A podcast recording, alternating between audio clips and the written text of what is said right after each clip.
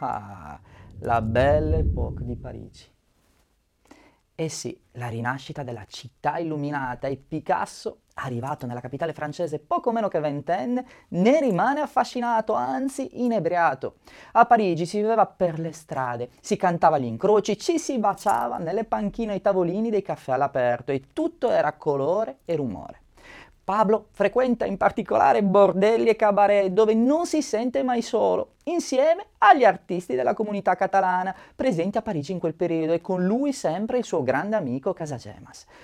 Conquistano le donne e si lasciano affascinare da nuove visioni artistiche. Picasso in questo primo soggiorno parigino sceglie di rendere omaggio alla vivacità del cabaret con l'opera Le Moulin de la Galette. Sulla tela Pablo riproduce una vivace scena notturna probabilmente vissuta all'interno dell'omonimo locale di Montmartre, Moulin de la Galette. Lo spazio è affollato di uomini e donne che ballano sotto una girandola di luci che sembrano fluttuare.